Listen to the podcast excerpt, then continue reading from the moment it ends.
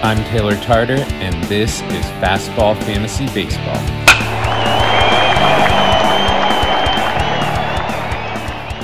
Let's get into it.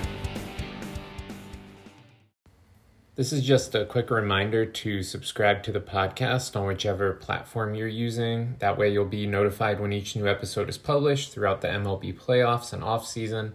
Also, please give the show a five star rating. Each high rating helps move my podcast up the list on all the podcast platforms when people search for fantasy baseball. So it's something that really helps me out.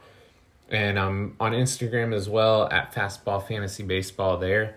I'll be posting, you know, as much as I can there uh, with, you know, info and updates. So make sure to follow me there at Fastball Fantasy Baseball on the gram. Also, I just want to say that this has been a lot of fun for me this year. It's been a great distraction from COVID, and fantasy baseball is such a passion of mine, and it's something I look forward to every year. So, this was really awesome. It's something I've wanted to do for a long time, and I sincerely appreciate everybody who's been listening and following along. I hope that my advice has helped you this year. Uh, I hope that you stick around through the off season too, because we're gonna keep it rolling into next year. All right, let's get into it.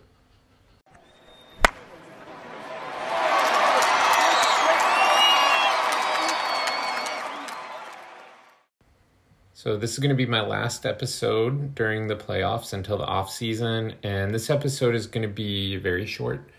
Um, one because there's not a ton to talk about right now uh, with uh, the World Series going on, and uh, the daily fantasy games are very limited, and two because I have pneumonia, so uh, I can't talk that much.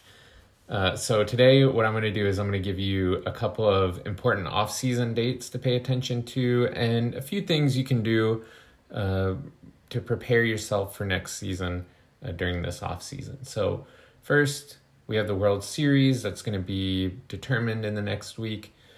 During the next couple of days, you might hear about some assistant type coaches moving teams.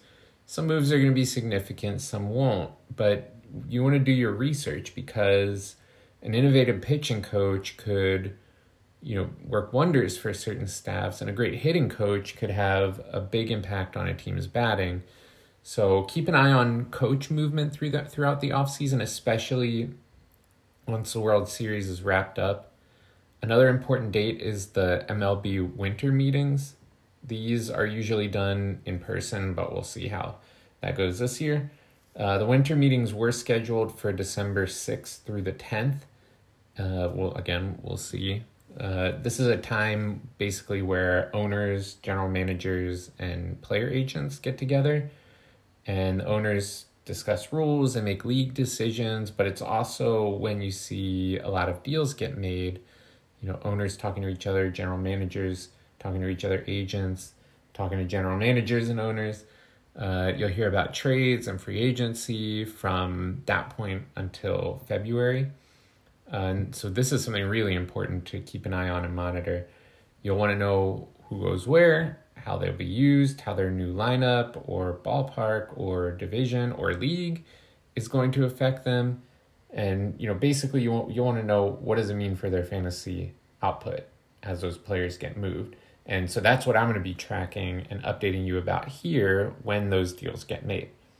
And then, of course, you have spring training, which is set to begin on February 27th. We'll see. When spring training rolls around, you'll get a glimpse of those players that you'll potentially be drafting. I don't put a ton of stock in spring training stats.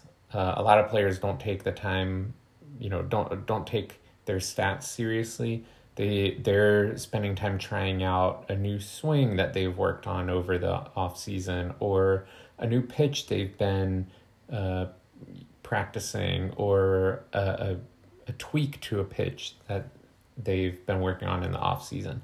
The lineup's usually pretty wonky and players just don't play as much or as hard as they would in a regular game. What I'm looking for during this time is health keep an eye on uh, you know pitcher's velocity. You want to see if pitcher's velocity is down, and then also monitor players with late season or off-season injuries and recoveries from this year, uh, because by by that point it should tell you a lot about how they're doing, how they're recovering, and where they are in the process. So in a moment, I'll give you some ideas of some specific things you can do to research and some things to consider in your research as you prepare for next year. For right now, I'm going to take a quick break for a word from my sponsor. The first thing when figuring out what to do for next year is to understand the type of league you are in this year. Is it a keeper league? A dynasty league? Do your keepers have draft or money value attached to them? Was it just a one season league and you start from scratch next year? Are you the commissioner of your league? Are you going to make rule changes? Is your league a points league, roto league, head to head? What about the draft order? Is a draft order for next year based on this season's standing? Is it is it random? Is it an auction? Do you do a rookie draft? How many teams are in your league? What does a roster construction look like? What type of players do you have on your team? There's a million things to consider. So, all of those things matter before you start researching. You have to know your league structure or what type of league you want to join next year so you can prepare for it best. So, for example, I'm in a keeper league where our keepers do not have a draft value attached to them. There's also no limit for how long we can keep them.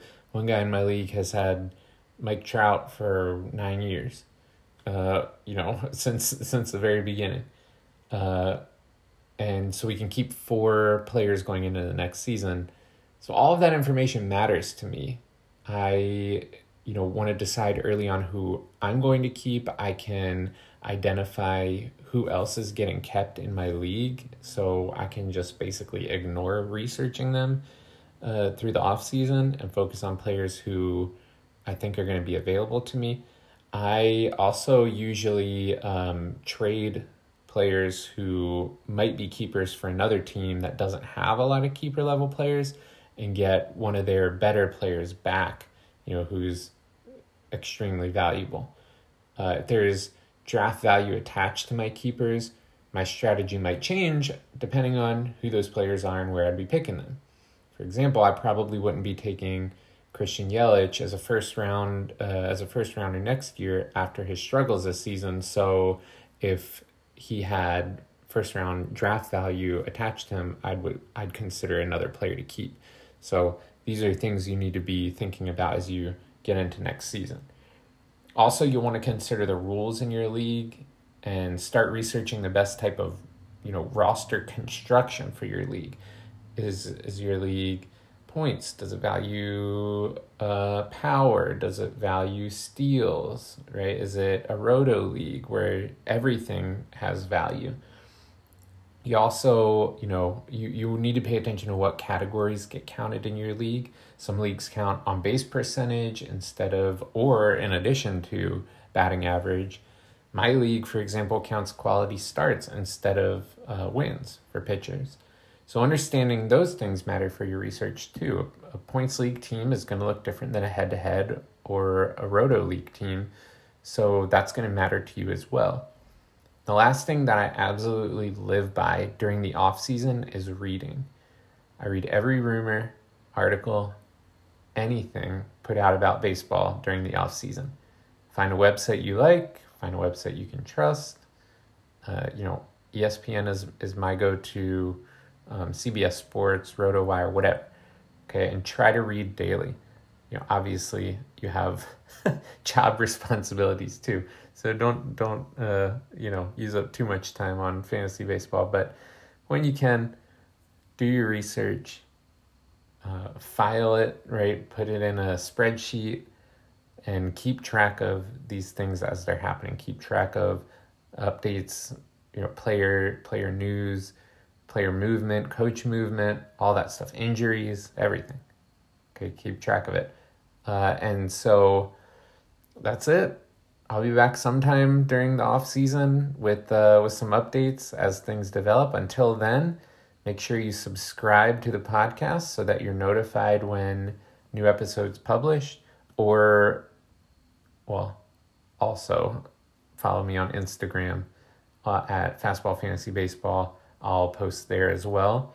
And feel free to email the show. Let me know what you think and uh, um, ask questions, uh, advice, whatever, uh, at fastballfantasybaseball at gmail.com. Thanks for listening.